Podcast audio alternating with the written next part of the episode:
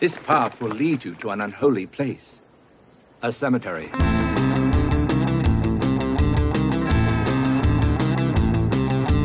Hello, everybody. Foggy Jack here, the Lost Boy, Oddball of Magic, and the host of the Foggy Jack 13 podcast. I'll meet you down in the pumpkin patch where the haunters meet the haunted.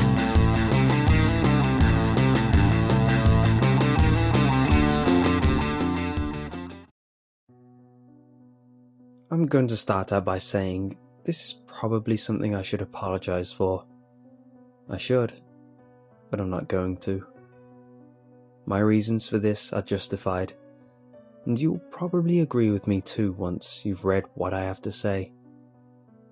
Now, don't roll your eyes and assume this is another story where I'm passing along the monster from my own head into yours. It's really very simple. I am getting very tired. I've been awake the last few days and I need to go to sleep. And in order to get to sleep, I have to explain something to you. Not some vague, undefined you. The person reading this story. The very literal and very real you.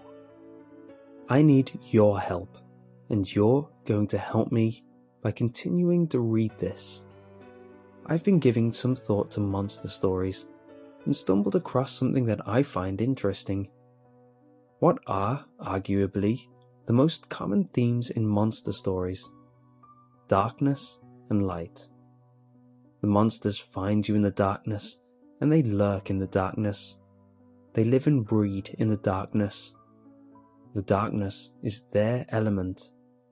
It allows them to hunt us down Sure, most of these stories are just jokes and scary stories written for the sake of reading in the dark, but a few of them are real. You never hear how real because when things go bad, there's no one to tell us about them. You expect a victim of the Slender Man to escape and conveniently come back here to warn us all? You think the police are going to report supernatural causes when they find a body torn apart when there are plenty of bears in the woods? The only way to know which stories are real are to get caught up in their retellings. It happens. This, I promise you. Then there's the light, the escape route, the safe place, the weapon to fight back the evil. The antithesis of the darkness. The light is the one place where the monsters can't get to us. Some may use light as a way to surprise or shock us, but no one gets killed by the Wendigo on a sunny afternoon. The light is safe, and there are infinite examples to support this. Take this website, the easier to read white text on a black background. The light letters distract us from the black abyss of the background. Don't dismiss this either. It may be easier to read white text on a black background, but if you're staring at the white letters, you're not looking into the background. And you don't have to read every story on this wikia to start seeing faces where there are none. I can't prove that things are looking out at you as you read this, but just take comfort knowing that, if there were, you were looking at the white text instead. Do me a favour and uncurl your legs. Sit comfortably. Lean in a bit you're still shaken from your last story. Maybe you're cold. You're not afraid. You just really like making yourself as small as possible as you read. Well, don't do that. Trust me, you're safer if you're closer to the light of the screen. It's not just keeping the darkness at bay, but you'll see what I mean soon. And keep reading. So there's light and dark, you're wondering, what's the big deal? Am I going to tell you to reread the letters of each line for a quick scare? Don't let your eyes wander. I didn't write anything. This isn't that kind of story. This is the kind of story where I help you see a pattern. Humans are afraid of the dark for a reason. With the absence of light, we're easy prey we'll never see a threat coming. we sleep at night hoping that in the morning any danger will have passed us by. Not knowing means having no reason to be afraid. We're still vulnerable when we sleep, but awareness of a threat really makes the threat worse in my experience. Now think about this. There are not many stories in which a monster attacks someone who never knew about it. There are some, but none of them are true. But the stories share a few common themes of their own. The monsters can only find you if you know about them, and the more you know about them, the more danger you will be in. When has there ever been an ancient scroll that struck you dead after reading the first line? You have to read the whole thing before you're in any danger. You're only stalked by a ghost after listening to their whispers and figuring out what they're saying. If you ignore them, they can only annoy you. The old doll only steals your soul after you've learned about its gruesome origins. There are millions of examples. The point is that knowing about the monster allows it to find you. It makes you a target. Now, I got to thinking about this. Monsters are all denizens of the darkness. But what would it take for a monster to exist in light? It's not the dark that kills you, it's the fact that you can't see them coming and it is very possible to be blinded by light.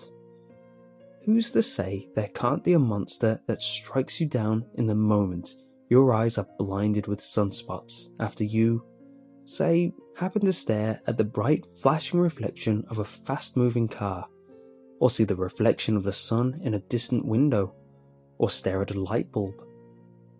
Monsters rarely attack from the side, and even from the back.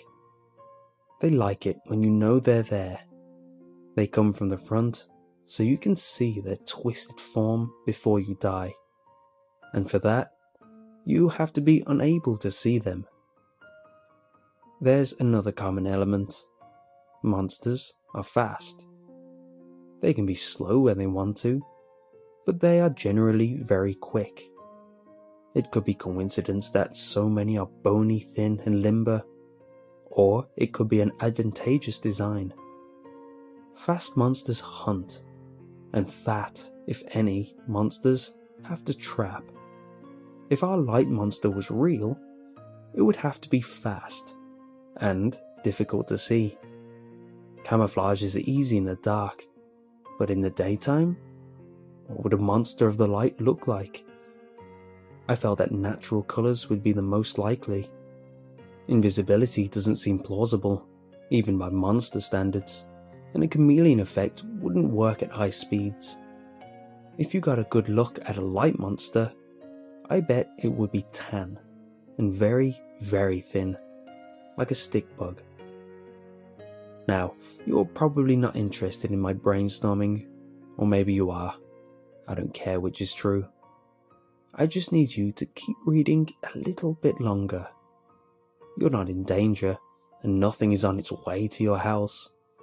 If it is, it's probably something you already did, not me. Trust me, we're nearly there and I'm very tired.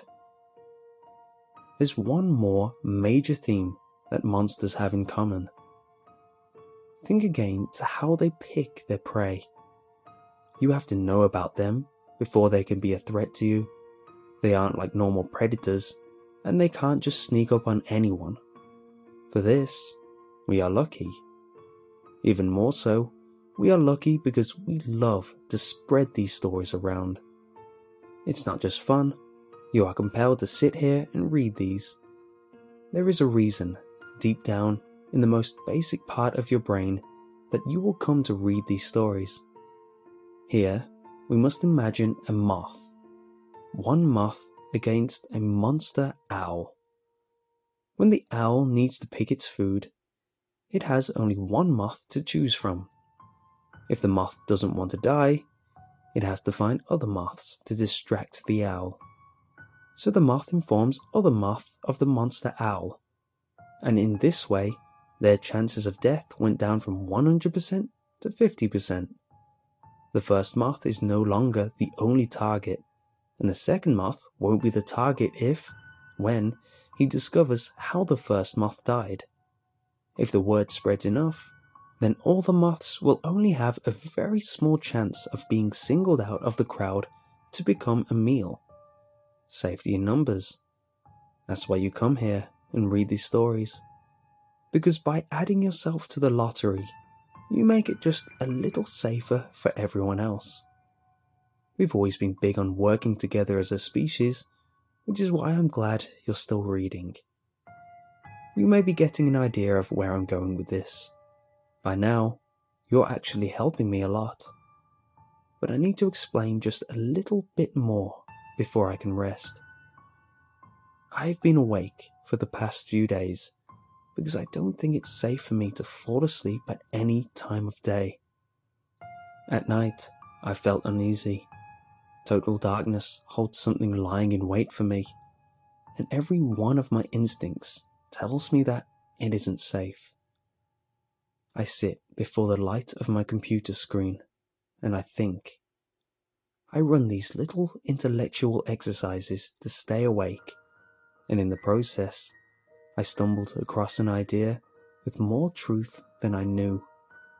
And for the past few days, I've been noticing some strange things. Fast blurs of motion in the side of my vision, too fast to follow. I don't think I'm meant to see them, and I think I know why I see them anyways. Any predator that becomes too efficient faces extinction. If the owl eats all the moths, it will starve.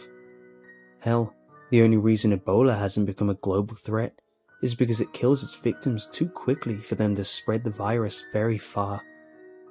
So, our efficient predator no longer has a pool of prey to choose from. Anytime new prey is discovered, it is killed before it can spread the word to others. The predator is weak, and it's getting desperate.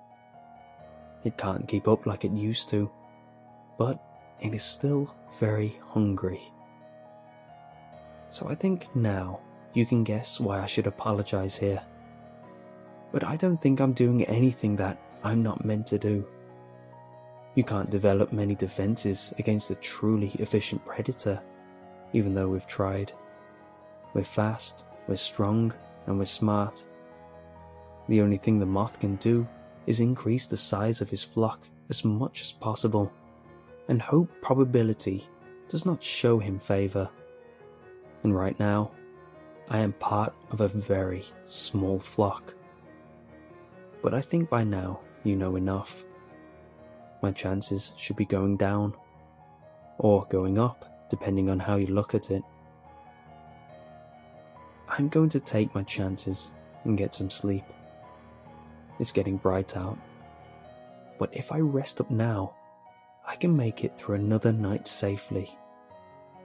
You shouldn't need to worry, anyways. But if you see things in the corner of your eyes, then I'd suggest you try not to look at anything too bright. You don't want to be blinded by sunspots before you can spread the word and make the group a little bigger. See you in the evening, I hope. Oh, and just in case you get the chance, let me know what colour it is.